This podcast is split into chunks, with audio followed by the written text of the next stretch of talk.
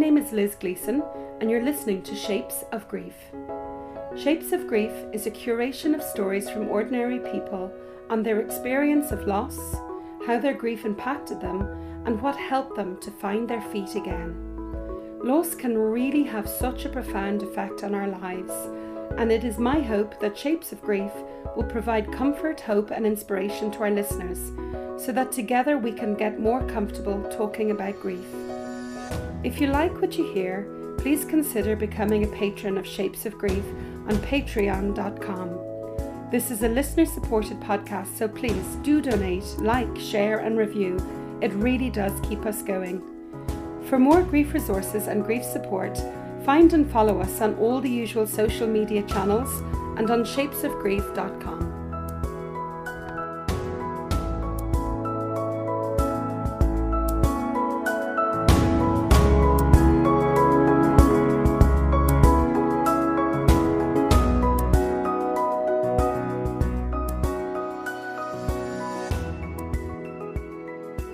Welcome to this week's episode of Shapes of Grief.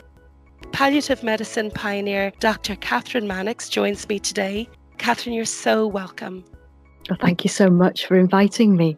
It's great to be here with you and to meet you finally. I've heard so much about you, Catherine, and I'm reading your book at the moment, With the End in Mind: How to Live and Die Well. I know from my few years of working as a bereavement therapist that how somebody dies can make a huge difference to the bereavement outcome for their loved ones. Absolutely. And it's a kind of combination, isn't it, of what the last moments of somebody's life is like, but also what the conversations they've been able to have in preparation for those last moments have been able to be. Getting those chats in are very important, and often, I mean, I think that shocked me at the beginning how often we don't talk about the dying process or dying or an upcoming death. We avoid it like the plague. But recently there does seem to be a sudden explosion on all things death, dying and grief. I know there's a lot of podcasts now that are popping up, and blogs, and people are just saying this is something that we need to discuss more. This needs to be a conversation that isn't in the shadows and isn't taboo. Would you agree with that, Catherine? Maybe you tell us a little bit about your background and how you've seen that change over the years. Okay, so yeah, I absolutely agree. It has been taboo, and it's probably for a variety of reasons that maybe we could talk about in a minute. I ended up in palliative care really having started off wanting to be a cancer doctor, wanting to be an oncologist in the 1980s. And after working for a few years in hospital medicine, I got a job in the cancer centre, which I was really delighted about. And then I discovered that actually the patients who were really the most interesting to me were not the people who were going to be cured, that there were lots of very clever people trying to find the cure for cancer, and that's really important. But actually, I was much more interested in the people for whom cure was not going to be possible. And in the 1980s, of course, that was a much higher proportion of people with cancer than it would be now. And the idea that somehow the time that was left for these people was very precious, and that they wanted to be as well as they could be despite the illness, that seemed to be something really, really important. And it was very clear that it wasn't just about them, for them. It was about the people who were important to them as well. So they wanted to be as mobile and as pain-free and as independent as they could be, because we all value those things, but also so that they could continue to be as much of the person as they had always been in all the roles and relationships they had for as long as possible. So I was intrigued by that, and I was absolutely intrigued by their resilience in facing dying and wanting to do it well. And so around about the same time as I was developing that interest, by public subscription, a hospice was built in my city about 4 blocks away from where I live. So that was good. So I wrote to them and said, and do you know what? I'm a doctor with a bit of medical experience, a bit of oncology experience. And do you think you have any roles that I could you know, get involved with at your hospice. And they invited me along, and when I got there, to my amazement, it was a job interview. And they'd had this panel that had been interviewing to appoint a consultant that morning. So they gave the panel some lunch, and then they interviewed me and offered me a traineeship without the poor consultant having any say in it. Luckily, we got on very, very well. So I got there really by interest and almost by accident. Okay. And I love that. I love that you just showed up and it happened to be the day the panel was on. There's something meant to be in all of that story. Catherine, what do you think drew you to this work? Was there something in your own experience that made this an interesting place to be? Or is it just your personality that you were drawn to this? You know, I've thought about that, Liz, a lot over the years. I think looking back, I realised that all the way through my medical school training and my early years as a very junior doctor before I moved into palliative care, I was always intrigued by and very interested by the patients who were not going to make it. Not in a ghoulish way, but in a way of admiring their ability to face that. And when I got into my clinical years at medical school, I had a bit of a crisis at that point when I got onto the wards and realised that actually doctors didn't seem to do the kind of work that I wanted to do. They did really interesting, clever stuff, but they kind of came in and did stuff and went away again. And the people who had the ongoing day-to-day relationships with the patients in hospital were nurses. So I had this kind of crisis where I suddenly thought, oh, you know, I'm training in the wrong profession. I should have been a nurse.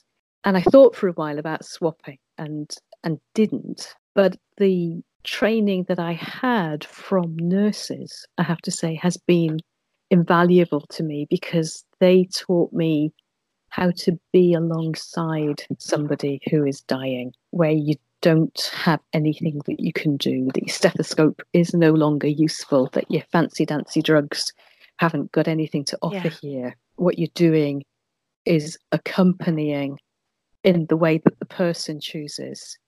And nurses do that so beautifully. And the nurses on the wards that I had the good fortune to work on, I don't know whether they recognised that I was interested or whether they just took pity on me, but they definitely brought me alongside with them and enabled me to understand how to be in that quiet space without having to be doctory. And it's a really interesting point because young medical students are trained to fix things. You know, here's a problem and here's the solution and here's how we fix it. And have you read the book Mortally Wounded? I haven't. So it's a great book, and it sort of does address this, that we are, is it Mortally Wounded? Oh, sorry, that's an Irish book I'm thinking of. There's another one. Oh, do you mean Being Mortal? Being Mortal. Being Mortal. Exactly. Atul Gawande, fantastic. Yes. And actually, I just have Mortally Wounded beside me, which is written by an Irish doctor, and it's a similar theme. But Being Mortal and the struggle of doctors to accept the things that can't be fixed. So it's lovely to know that you came to that conclusion early and realised that was, that place of space holding that was much needed, that the nurses taught you. It was a really important thing. And when, you know, as an old and experienced palliative care physician, I read Being Mortal by Atul Gawande. I absolutely loved it. And I thought, you know, this is the mission, really. And his mission is to try to help doctors to accept mortality.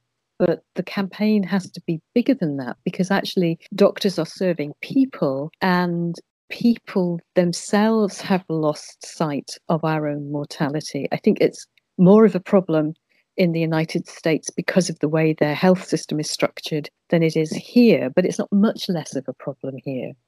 And doctors are trying to rise to the challenge of patients and families saying, oh, try something else, do something more. Yeah. Yeah, we live in a death-denying culture for sure. Mm-hmm. And I listened to one of your YouTube videos earlier, Catherine, and you said something about you know, we arrange our lives. I think I'm paraphrasing you here. We arrange our lives so that we don't have to think about death or encounter dying. But yet we love death when it's, you know, at a safe distance, when it's on Sky News, when it's a murder mystery. We get a thrill out of it to a degree. I mean, you just have to look at Game of Thrones, which I don't follow, but I know there's a lot of gore in it. So there's part of us that's fascinated by it when it's at a safe distance. But when it comes to our door, we really shrink, don't we? We absolutely do. And because we've kind of elevated death as entertainment so much, television and cinema producers give us more death as entertainment, including in soaps and in cinema stories that are supposed to be representing real lives. And yet, obviously, for a dying scene to keep the audience interested, it has to be dramatic. By definition, these are dramas. And real dying, normal human dying, is very gentle and very undramatic. So we never get to see that on our screens. Profound loss can rock our inner world. It's confusing, life-altering, and often scary. You've probably already figured out that there are no stages of grief. But are there other models, theories, tools, or practices that can help us to navigate the grieving process? To learn more, visit shapesofgrief.com. As Liz says, the more people who are grief-trained, the more supportive and compassionate our society will be. And that will make life so much better for anyone coping with loss and grief. Now, let's get you back to the podcast. That's absolutely true. And I'd love to talk to you about that, actually, Catherine, to talk about the dying process. I have had the privilege of accompanying a few of my loved ones now to their death and through their death. But I'd love you just to talk about your experience of it. Gosh, you know, while every birth is unique, every death, I'm sure, is unique, but there are certain similarities that we can learn to look for. And I know you use that analogy. There are certain stages of birth, and there are certain stages throughout the dying process also. I'd love you to speak to that, would you, Catherine? Yeah, sure. Absolutely right. So there's lots of birth stuff on TV, isn't there? Birth as entertainment is also enjoying a renaissance. And so you can see dramas about birth and you can see documentaries about birth. And every woman who's ever given birth feels she's had a unique experience. And every midwife who's accompanied her has seen the same sequence of events that she always sees at a birth. So that's a really great parallel place to start with talking about dying, where everybody's experience is unique to them, their illness, their relationships, their understanding of themselves, their hopes and fears. But that biological process of events is the same from one human being to the next, or from one animal of any kind to the next, because it is the process of a body shutting down and a brain shutting down, and it happens in a particular order.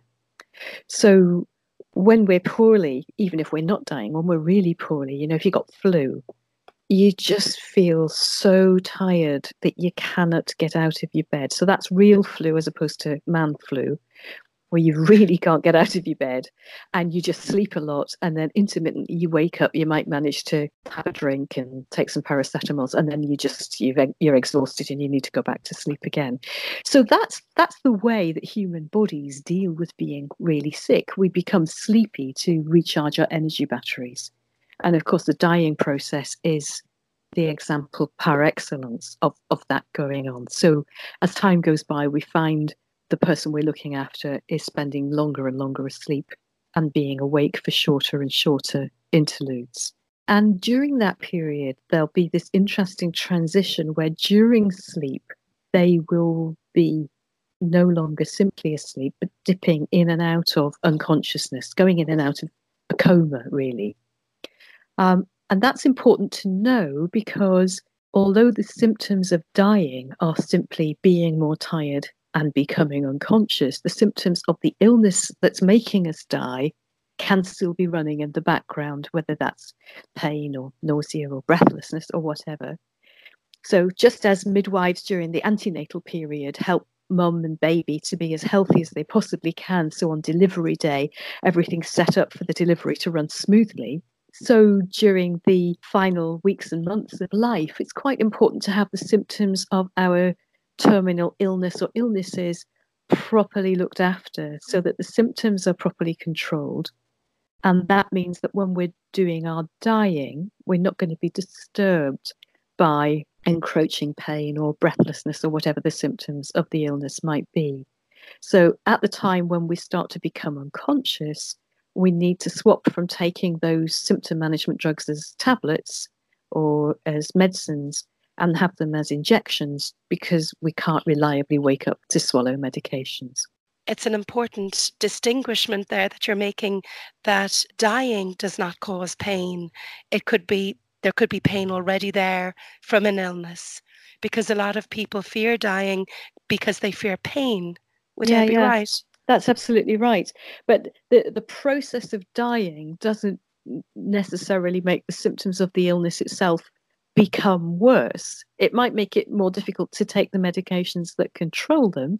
So you might need to switch to a different way of having the same sort of medicines. But the only symptoms that actual dying causes is gradual loss of consciousness and then some changes in our breathing until our breathing eventually stops. So getting the symptoms right early is a really good kind of insurance policy for being more likely to be comfortable over the last days and hours of our life. And to get the symptom control right and get it right early, are we relying on our medical team, our nursing staff, or should we ourselves be having conversations with people about symptom control for ourselves or for our loved ones? Like, how do we make sure, like for somebody, for example, who is anxious about dying and anxious that they might experience pain, how should we give them the tools to avoid that or to put their minds at ease? What should they be doing? I think that's a really great question. So whatever illness we have, we will be being looked after by a medical team. So often a doctor, maybe a group of nurses. If we're lucky, there might be additional healthcare professionals, occupational therapists, physiotherapists. So one of the things for us to think about is that it isn't always drugs that are the best way of managing a particular symptom. So if you're a person who's got a lung complaint that's making you very breathless, it might be that having piped oxygen would be great for you and just the right treatment, or it might be that won't really help your breathlessness, but it will tie you to being the length of an oxygen tube away from an oxygen cylinder for the rest of your life. So you're having the oxygen for reassurance, but it's not really helping your breathlessness. Does that make sense? Or it might be that you want to know that you've got a great supply of painkillers in the house just in case you need them, where if you haven't had a particularly painful illness so far, it's not likely to suddenly change its character and become more painful. So a really honest conversation with the doctor or the nurse specialist or your community nurse who understands you and understands your condition is probably a really helpful thing.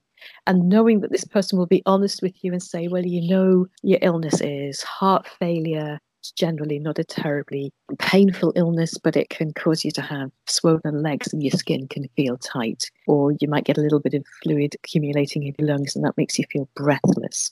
So this is what our plan is going to be. If your legs are tight, we're going to have this approach. And if you're breathless, one of the really helpful things is to be sitting more upright and lying less flat, for example. So it could be very practical things like the shape of the pillows in your bed, or it could be a physiotherapist that's helping to release spasm in your legs because you've got a problem with your back, or it might be drugs to help those symptoms. So having a good plan in advance, that can be really helpful. The thing that people find very helpful is to talk through what the sequence of events at the very end of life can be.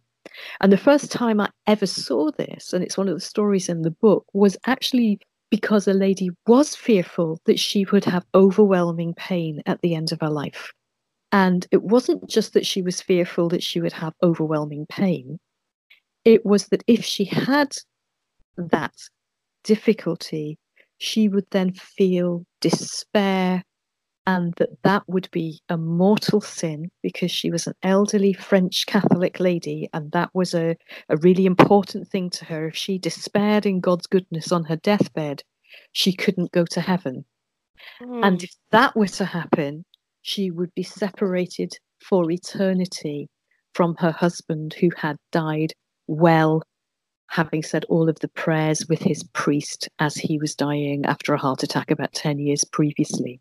And that's a really great illustration of how, if you think the person's concern is just pain, and you go into, oh, well, you know, this is how we'll manage your pain, you miss what the real concern is, which is actually the consequences of the pain in a physical and emotional and in a spiritual, existential way. So my boss went to talk to this lady, and he said, come with me, this'll be interesting for you.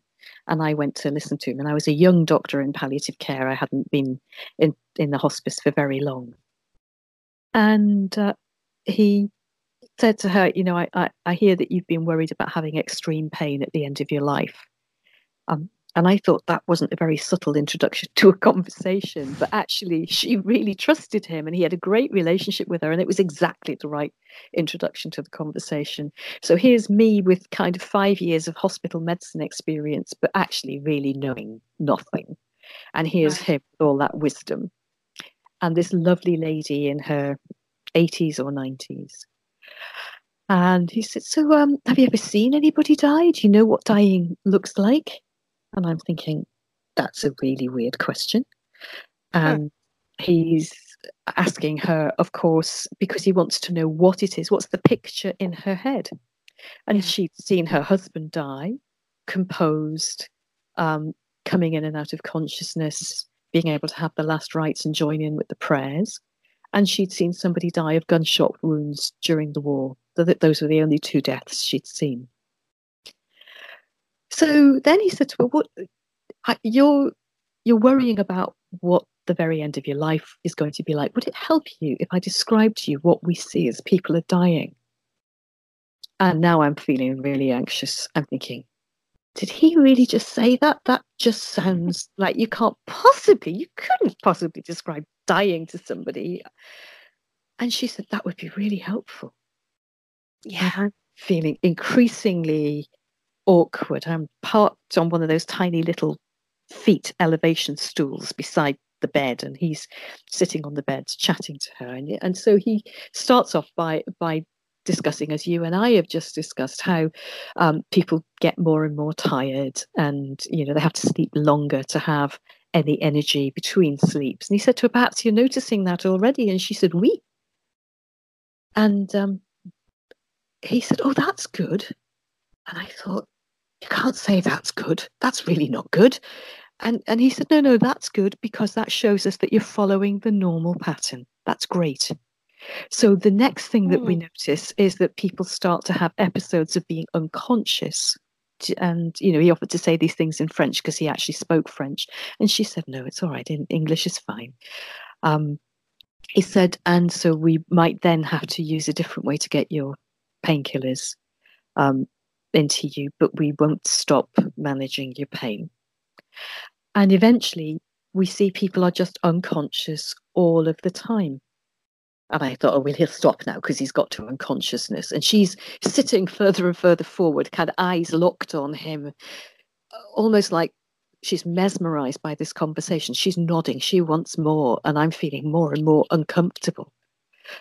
And he said to her, so now when a person is completely unconscious, the thing we see is the only part of their brain that's still working is the bit that controls their breathing. And we start to see the breathing become automatic cycles. So it goes between deep, quite sighing breaths. People don't realize that they might be breathing with their vocal cords a little bit closed. So if that happens, we'll make sure that your family understand that you're not groaning and you're not trying to speak. That's a sign of being deeply unconscious. And some of the time the breathing cycle moves from that deep sighing breathing to shallow, quite fast breathing. And we'll be sure to explain to them that doesn't mean you're panting. It's not breathlessness. It's this automatic breathing cycle of being deeply unconscious. So we'll make sure that they understand that you're not feeling any distress. And this cycle of deep breathing and then shallow breathing, fast breathing and slow breathing carries on. And over time, we start to see the breathing is becoming slower. It's having quite long pauses. And then at some point during that slow breathing, there will be an out breath that just doesn't get followed by another in breath. There's no sudden rush of pain at the end. There's no feeling of panic or choking or fading away. It's very, very gentle. It's sometimes so gentle that the people around the bed haven't realized that it's happened. So people won't see something that terrifies them. They won't be left with nightmares for the rest of their lives. We can't stop it from being sad for people who love you, but it won't be frightening. So he stopped, and by then I'm just completely in tears, because what's just happened is she has relaxed completely as she's heard this description of dying. And I have just reviewed my last 5 years' medical experience in a big acute hospital where I've seen already several hundred deaths. Yeah. But I've always been the junior doctor whose job is to stop the person from dying. And I've never stood back enough to notice the pattern. And as he's describing it, I'm thinking, gosh, yes, that's right. That is exactly what happens. And I've never, ever put it together before. That is the pattern. That is what we see. And what a gift. I mean, what a gift he gave that woman. Absolutely, I mean, wonderful. She was so becalmed by that. And as we walked away, with me kind of, blowing my nose and wiping my eyes, I had this epiphany, really, of thinking, do you know what? We can do this for people. We can say, hand on heart, that this is what we see as people die.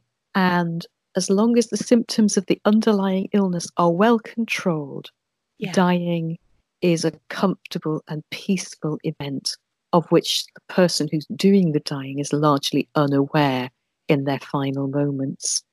And what an enormous comfort it's given that terrified woman. And what enormous comfort that would bring anybody if you could just describe it in that sensitive, tender way of allowing them to explore their fears and then give them a vision of what is actually likely to happen. And, I've had that conversation subsequently, obviously, with, hundreds or possibly thousands of patients. I always say at the beginning, okay, so I'm going to offer to describe to you what dying is like. And, you might feel a bit anxious about that idea. So if you tell me to stop at any point, I promise I will stop. Yeah.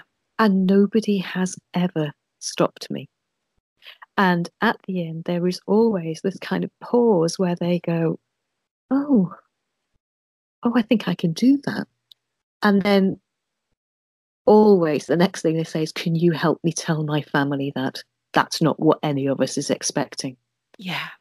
And what a difference it would make to so many people if they were to hear the process described in that way.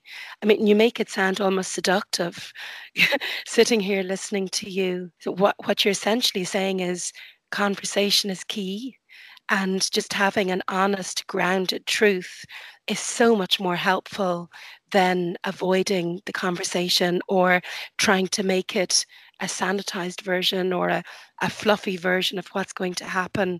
I think that's so important. And I think one of the things that's been really interesting after writing this book and describing this process is the number of people who've written to me to say, well, I heard those noises as my beloved person was dying. I thought he was in agony. I have been traumatized by what I saw and what I heard because nobody explained to me what was going on. Yes. And that then makes me think, well, do you know what? Here's the other interesting thing. During labour, the midwife keeps saying to the labouring woman and her birth partner, you are doing so well. Do you know what you do? Yeah, absolutely fantastic. Yeah, it hurts like hell, doesn't it? But it's normal. That's great. Yeah, that bearing down feeling you've got. Yeah. Yes, that terrible griping pain that you've got, that's normal. You're doing well. You're doing this great. And we need to start midwifing dying. We need to be going into the room and saying to the family, this noise that your mum is making, this is a noise that tells me that she's deeply unconscious. You're doing great. You've got everybody talking around her. If there's any hearing at all, and it does seem that hearing might be preserved, she can hear all your voices. She knows she's safe. She knows you're here. You're doing a great job. Is anybody worried about her? What are you worried about? Tell me what you're worried about so I can look too, because I don't want her to be breathless and I don't want her to have pain or whatever her symptoms were. So if you think she's got those symptoms, I am going to check her. Yeah. But also, I am going to carry on saying to you, look at how relaxed she is. Look how calm her face is. I'm feeling her pulse now. It's faint, but it's regular. It's not racing as though she's distressed. Yeah. So we're just kind of narrating what's going on, like midwives do, so that everybody in the room is on the same page. And what we're doing is helping people to understand the process and begin the storytelling that happens in every family after a huge event. Women who've given birth tell the story, don't they, over and over. They need to process it, right? Of course. And people who've been at a deathbed need to tell the story over and over, and they need to compare notes. But if they haven't understood what they've seen, what they start to do is horrify each other by the misinterpretations. Oh, my dad was in agony. You wouldn't let a dog suffer like that. Actually, your dad is deeply unconscious and he's breathing through half-closed vocal cords that he doesn't know that he's doing, and it's making a noise. Yeah. And that happens. I know that happened in my own family. I had Googled what does dying look like. This is, quite some years ago, before I was in the area of bereavement, and I had read about the breathing and the noises, and I was a little bit prepared, which was great, but another family member wasn't. And it was actually years later that he said to me, we were talking about my mother's death, and I said, oh, it's great that she died so peacefully. And he looked at me. His experience was completely different because he had interpreted her breathing as distress and had lived with that for several years, thinking that his mother had died in deep distress. And it's so important, isn't it, that we help people to understand what's going on. And it doesn't need to be a medical person or a nursing person that does that. It just needs to be a person who's seen dying before and understands the process, who's able to say, do you know what, this is normal, this is okay, he's safe. Yeah. And I really like this idea of safe dying, that the space is safe, that the process is safe, that the person is safe. They may be dying, but they're not suffering as they're dying. Because it's what we don't know scares us, and it doesn't have to be a scary process for anybody. What do you think of the concept of death doulas, Catherine? Well, I'm very proud to tell you that I'm a patron of a death doula association. I think it's an absolutely fantastic idea, and I'm a patron of End of Life Doula UK. Okay. So for people who are listening who don't know what death doulas are, well, doulas traditionally, of course, are women who attend other women during a birth. Yes. And they're non-experts, they're not midwives, they are the companion, they are the gopher, they are the brow mopper, they are the soul friend of the person who's giving birth to the baby. And in a similar way, death doulas often have come from nursing backgrounds or other health backgrounds, but don't need to have. They are simply companions who will walk with you through that last part of your life.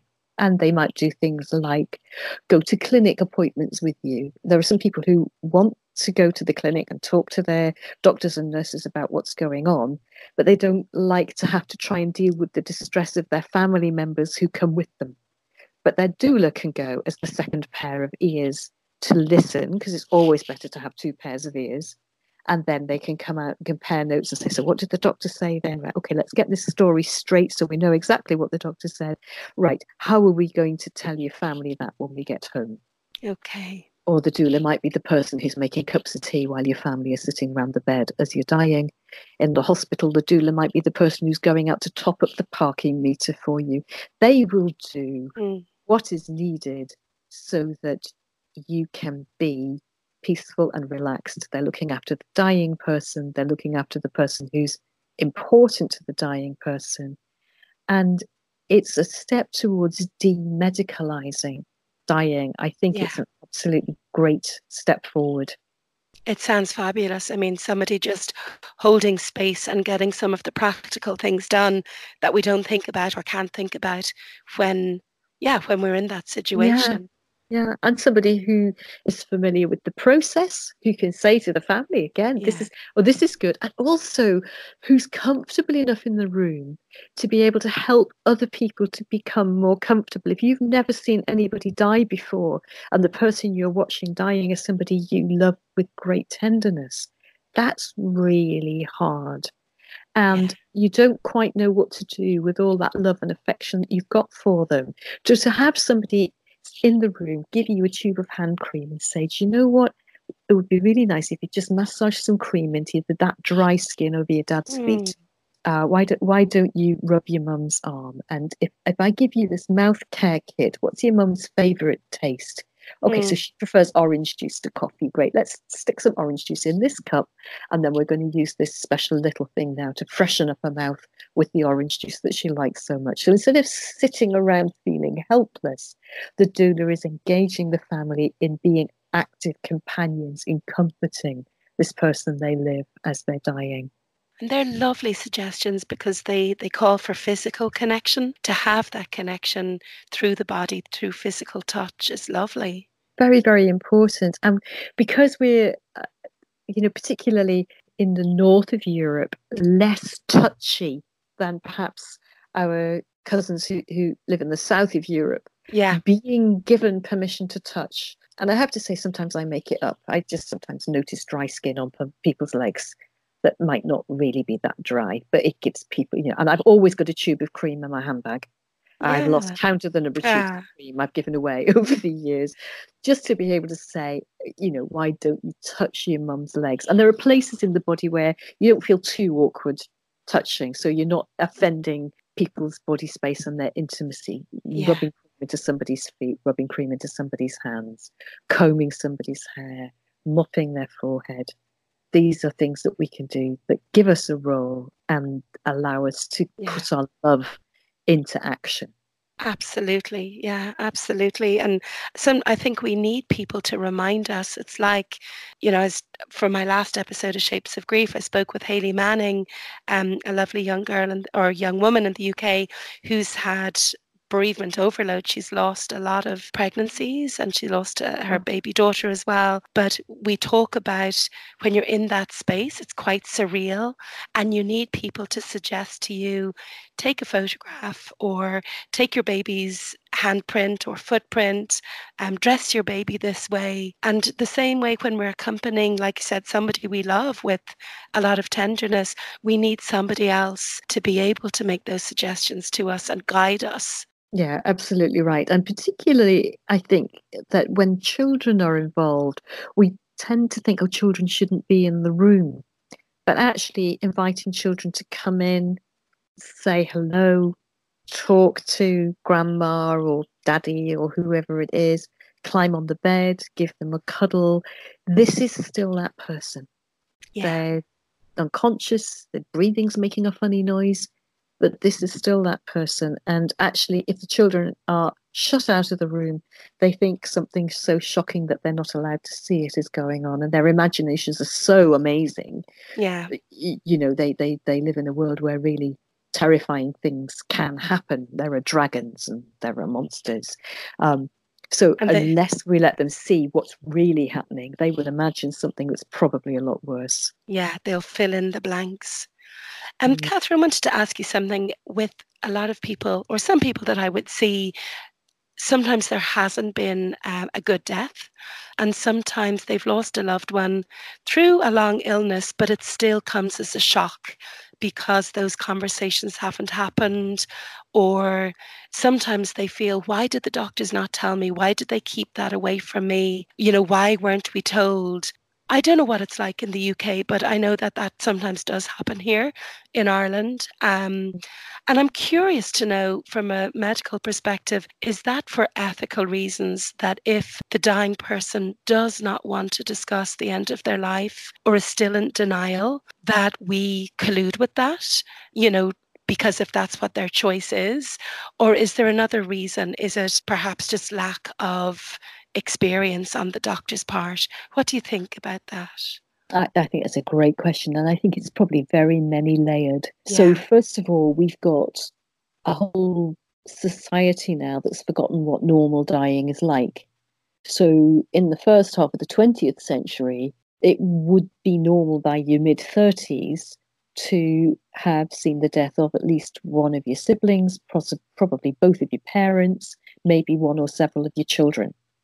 By the middle of the 20th century, we've got free at the point of delivery health services across the United Kingdom, antibiotics, better anaesthetics, good surgery, better intensive care, dialysis, beginnings of organ replacement.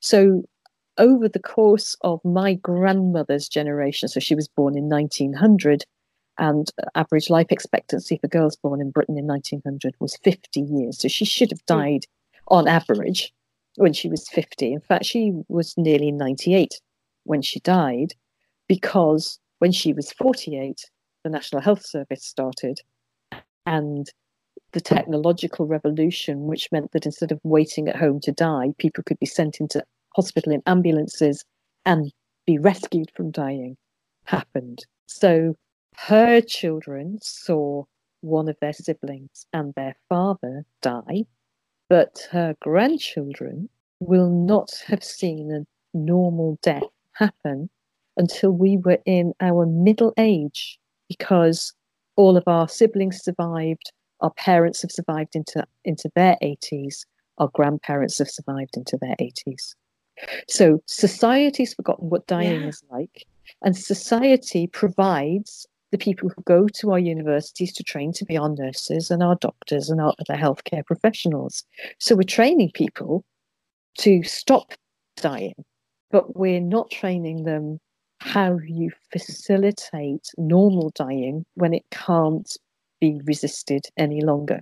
So they themselves don't recognize it. And even if they do recognize it, they see it as an adverse thing. Oh my goodness, this person's dying and I have to stop it happening. Yeah, or I failed if I don't. Yeah. And then they don't think to say to the family while they're sticking up the drip and putting in the antibiotics and trying to get the blood pressure restored and all the rest of it. They say, oh, so I'm doing this and I'm doing this and I'm doing this, and I'm trying to correct their blood pressure, and I'm trying to get rid of their infection, and I'm trying to get the oxygen levels in their blood higher. But they've missed out the vital sentence, which is, and at the same time as I'm doing this, I need you to understand that at the moment, this person is sick enough to die. Yes. And actually, we need to be saying that this person is sick enough to die. I'm going to try to stop it, but in case we don't succeed, what else should we be doing? Is there anybody else who should be here? Are there any important messages that need to be exchanged? Does this person have any religious practice that we need to respect at this point in time? I might have to sedate him in order to get him to lie still in a scanner. Is there anything you want to say before I give this sedative injection, in case this is the last time this person is ever conscious? Those words could make all the difference to somebody. At the moment, this person is sick enough to die. Yeah. So last week, I had the great pleasure of speaking to the Society for Acute Medicine. So these are the guys who receive us at the front of the hospital when we've arrived in our ambulance, or we've been driven in the middle of the night by our friends and neighbours because we're so terribly sick. And what we were talking about was actually parallel planning. You know, you bring somebody to hospital in the hope that they can be restored to health, but actually using that phrase, this person is sick enough to die, let's do the things that would restore their health.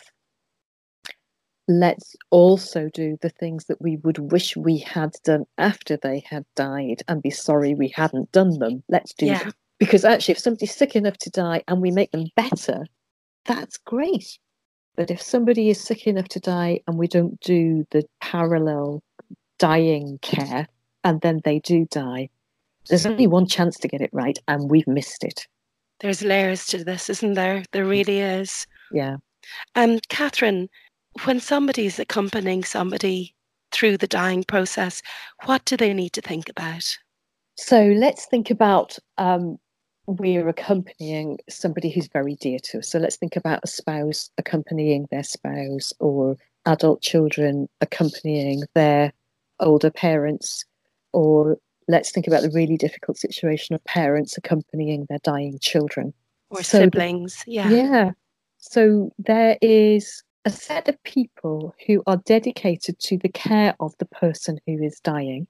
And it would be good to establish with them how much the dying person gives permission for the care team to talk to their friends and family. And it might be that there's, you know, some people who are allowed to know everything and some people that they'd rather they didn't know quite so much. So let's try and respect the wishes of the person who's dying.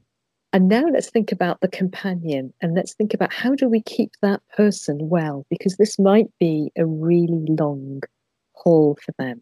Yeah. How do we ensure that they are eating enough, getting regular drinks, getting some fresh air, getting out for some exercise, getting some headspace where they can actually look after them for a little while? What are the things that keep them well? Is this a person who likes to sit and look at nature? Is this a person who needs to go out for a run? Is this a person who actually needs to go and sit in the pub for an evening with their friends and just have a beer and chew the fat?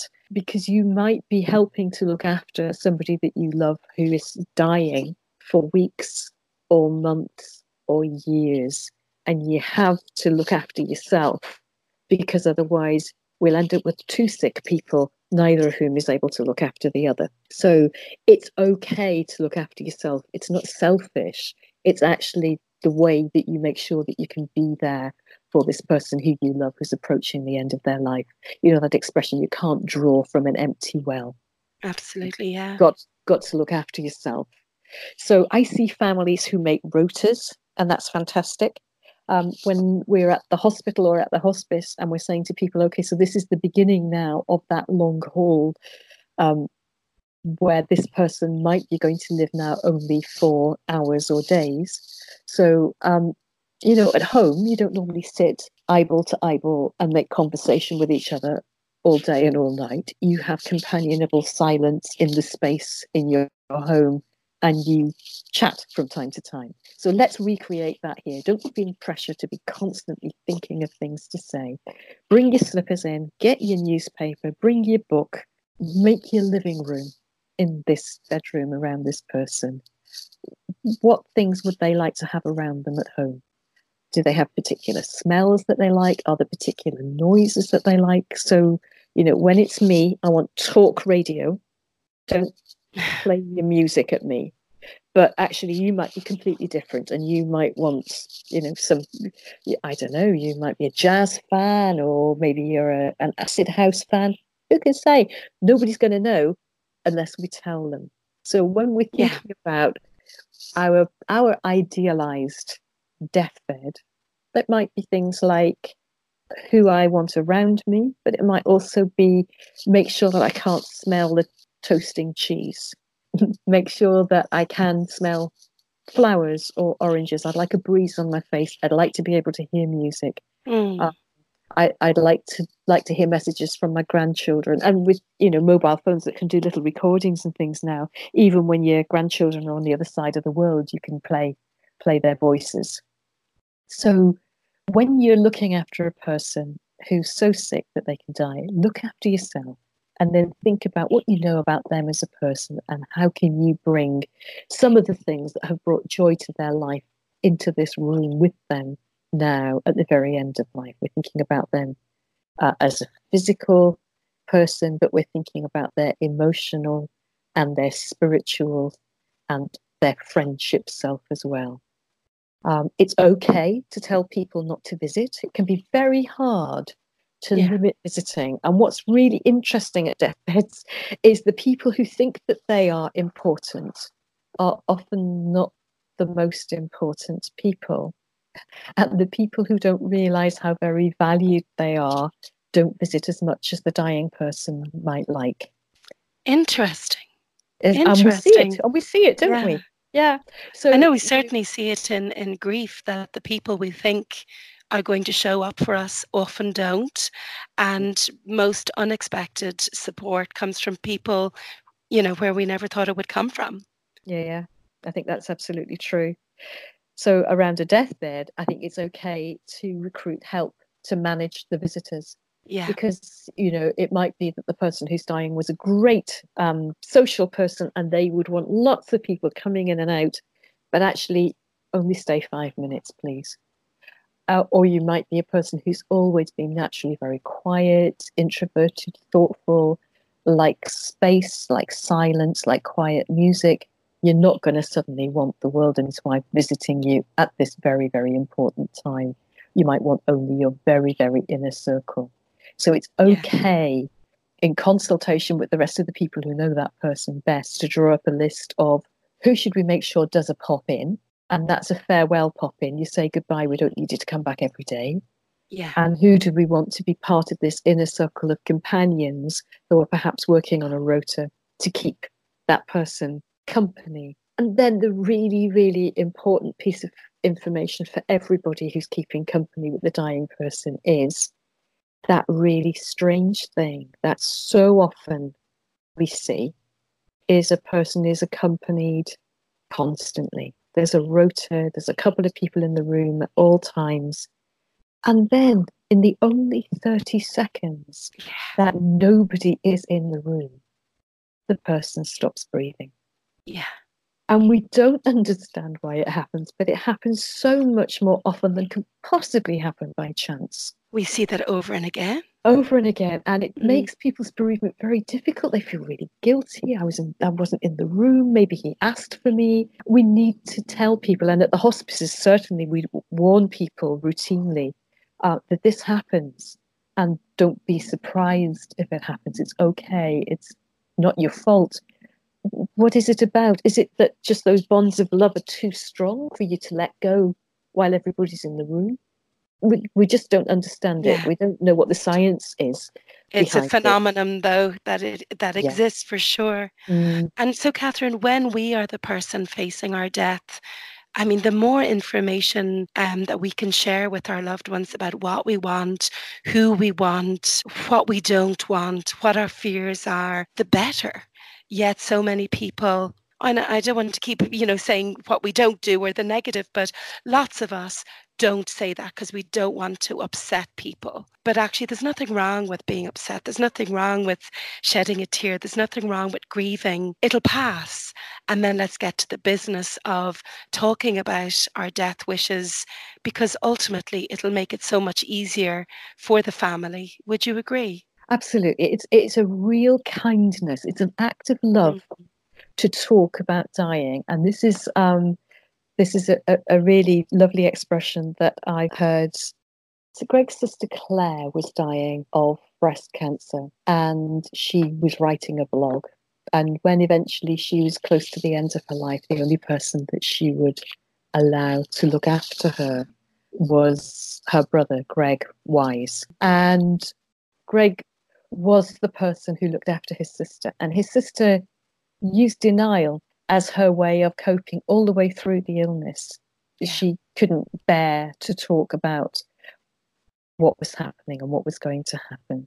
But they'd been very close throughout their childhoods, and he had a very, very good understanding of her and looked after with enormous tenderness over the very last part of her life. It's absolutely wonderful to read his testimony and to listen to him talking about it. But Greg says, this discussion is an act of love. It's a gift to your family over the period of your dying. It's a gift to them in their bereavement to know that they were able to rise to fulfill some, most, or all of the wishes that you had.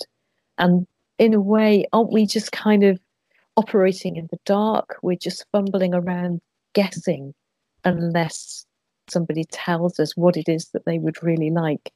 So maybe it's a thing that we should do, you know, once you get to the age of maybe 30, every birthday with a zero in it, we have a little conversation about what I'd like if I have to die during the next 10 years, this is how I'd like it to be. And of course, by the time you're talking about it when you're 60 or 70 or 80, you're now speaking about it with more life experience. Possibly you've seen other deaths. Possibly you know now what the illness or condition is from which you will die.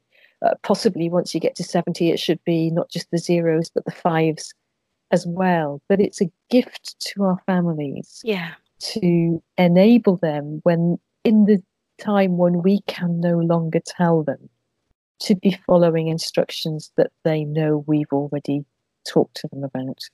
Absolutely. And I think what's key in what you've just said is we're not waiting till somebody gets a terminal diagnosis to have these conversations. Let's embroider them into our everyday life so that, you know, it's normal. It's like somebody is ill or someone dies suddenly. Well, we know that she would have loved this, and we know that this was her wish, and we know that this is, you know, how she wanted to celebrate the end of her life, whatever. You know, when they're embroidered into every day, maybe not every day, but every decade or year, it takes the charge out of it. You're absolutely right. And, you know, we are, in fact, spoiler, we are, in fact, all going to die. It's quite interesting that people find it easier to start with what I'd like after I've died. So, you know, people will talk about their funerals more than they'll talk about their deathbed. And, you know, start where you can start, but don't leave it there. Once you've opened it up for exploration, keep moving around. We want to know what are the important things for the way you'd like your life celebrated after you've died.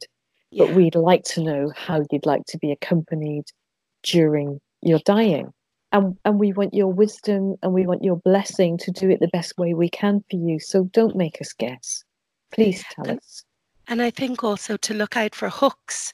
Often people will try to open up the conversation, and we sometimes might go, oh, don't be silly, or don't talk about that, or you're not going to die.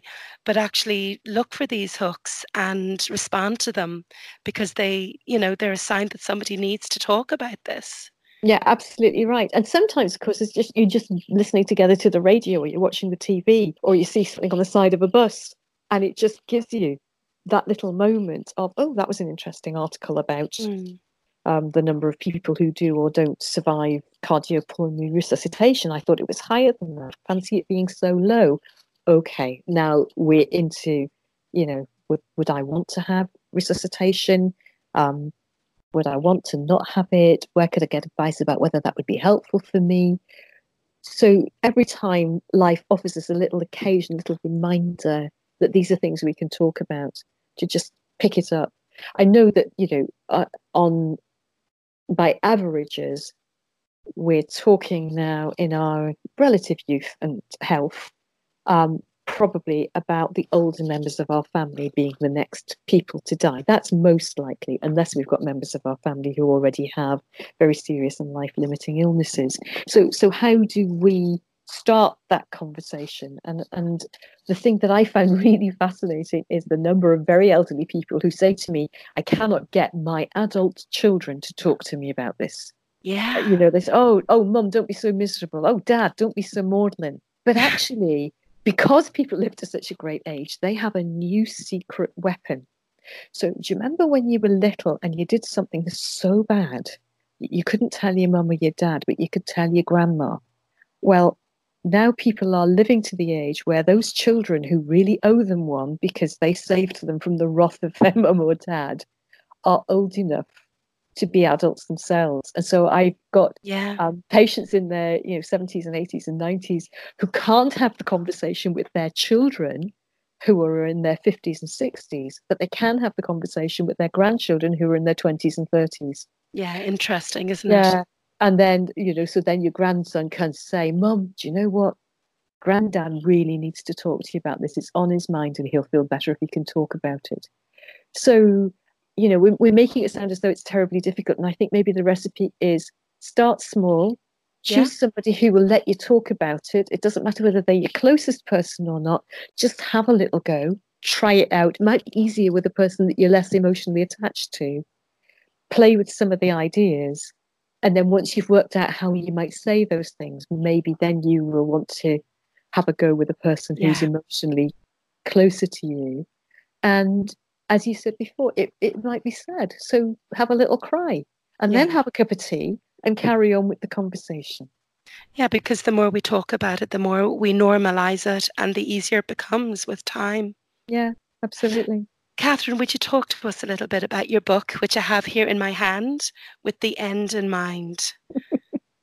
Well, I wrote the book really by chance. I had had one of those experiences at work of an elderly person being brought into the hospital where I worked with his adult children in their 70s, having shut down all of his attempts to talk about what might happen if he got sick enough to die. And now here he was, sick enough to die, and they didn't know what he wanted.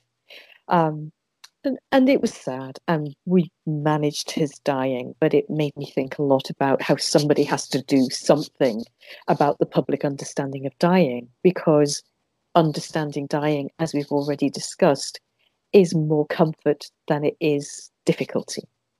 And I kept thinking about how somebody needed to do something about the public understanding of dying, and it kind of gradually dawned on me that I might be somebody who might be able to do something like that. And I have to say, it didn't fill me with joy, it filled me with gloom, the idea of trying to do something that was publicly campaigning. But I thought, well, okay, if I retire a little bit early to make a bit of space, we could see what comes along.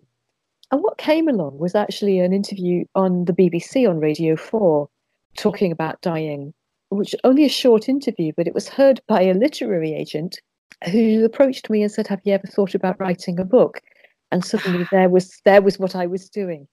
So the book is really my attempt to replace what we lost by people coming into hospital to die. And so we're not seeing dying up close and personal anymore. So it's not a medical book at all. It is a book of stories about people who I and the teams that I've worked in have had the privilege of looking after towards the end of their lives. And it's really just to show how even when we're dying, generally when we wake up in the morning, what we're thinking about is living. We're thinking about getting on with the day. We're thinking about the people who are important to us. We're thinking about the things we want to do. And it kind of gently moves from stories that are about the mechanism of dying, including that story of my first boss in a hospice explaining about dying to that lovely French lady, through stories about different things that have happened to people who've been living at home, perhaps have been in a hospice, perhaps have been in the hospital, younger people, older people, just so that by the time you've finished reading the book, you've experienced the approach of the end of life, if not the actual death, of about 30 people. And it started to give you that sense of understanding what the patterns are and what the things are that seem to be important to people over that last part of their life. So it isn't intended to be a textbook. It's intended to be very approachable. Each story is quite short, so you could just read one a day and it would take you a month to read the book. I've been a little bit flabbergasted by people who've got in touch with me to say, I loved your book, I read it in a day. I thought, my God, I would have run out of tissues if I tried to read it in a day. I've had quite a lot of messages from people saying, you caused me to have tears on public transport, and that was a bit embarrassing. But when we talk about those tears, and I don't know what your experience about it is, it's not so much sobbing sadness, it's tears of recognition of how just absolutely blooming amazing normal human beings are when they're put into extraordinary circumstances like the end of their lives, and what they come up with and how they deal with that, and how being grateful for what they've had and telling people how much they've meant to them becomes the most important thing in their lives. People are just extraordinary, and I feel very privileged to have had their stories to tell. I mean, it's really the coalface of humanity. You know, just like I said earlier, you make it sound so seductive because you ooze humanity when you're talking about the process, Catherine. And yeah, just to really recommend this book. I mean, we are all going to die, like you said. It's a beautiful book to read. And I know that just listening to you has settled my system. Thank you. So I absolutely loved writing it. I didn't know that I could write, it turns out. It's quite a nicely written book, but that's just kind of good luck. But the stories are, obviously I had to change a lot of details to protect people's confidentiality, because when I looked after those people, it wasn't with the intention of telling their story in 30 years' time. Yeah. So the stories, lots of things have been changed, but everything that's in the book actually did happen to somebody sometime in the last 40 years. And there are several stories where I couldn't change enough to protect the identity of the person, and I had to try and find families of those people from 20 or 30 years ago, and that was extraordinary. That was so wonderful. Each of those families was so generous in saying, yes, we want this story to be told. We wish there'd been a book like this at the point where we needed it. People have been so generous, and I've got lots of other stories, including some that I really would like to have included in this book, but I couldn't find the families to get permission, and it felt that it was too exposing to tell them. So I've tried as much as I can to respect confidentiality, protect people, or if I couldn't do that, then to get permission. Well, you certainly have a lot of beautiful, heartwarming stories in there. Maybe there'll be a volume 2 at some stage. Who knows? Catherine, you're coming to Ireland in a few months, isn't that right? Do you want to say a little bit about that in case there's any doctors, nurses, or healthcare practitioners who might like to come and hear you speak?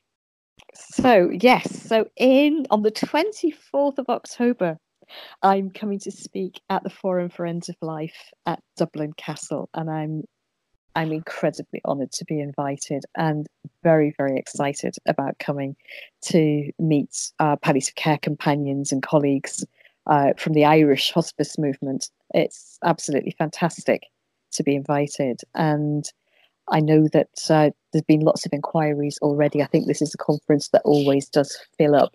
Yeah.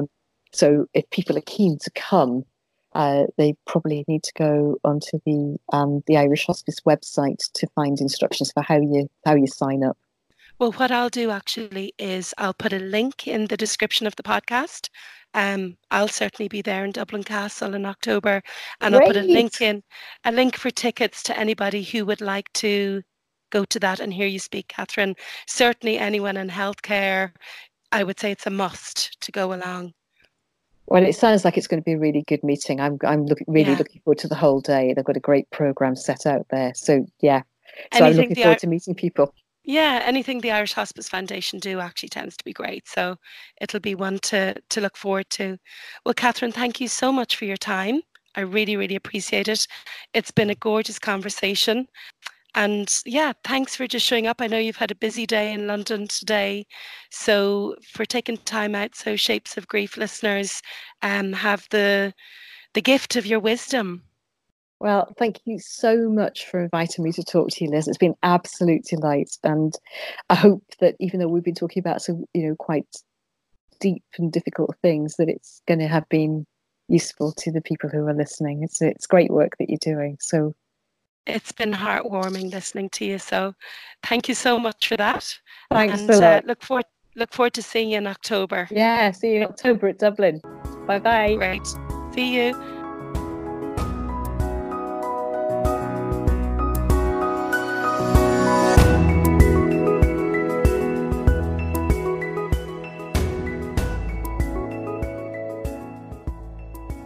Thank you so much for listening to this episode of Shapes of Grief.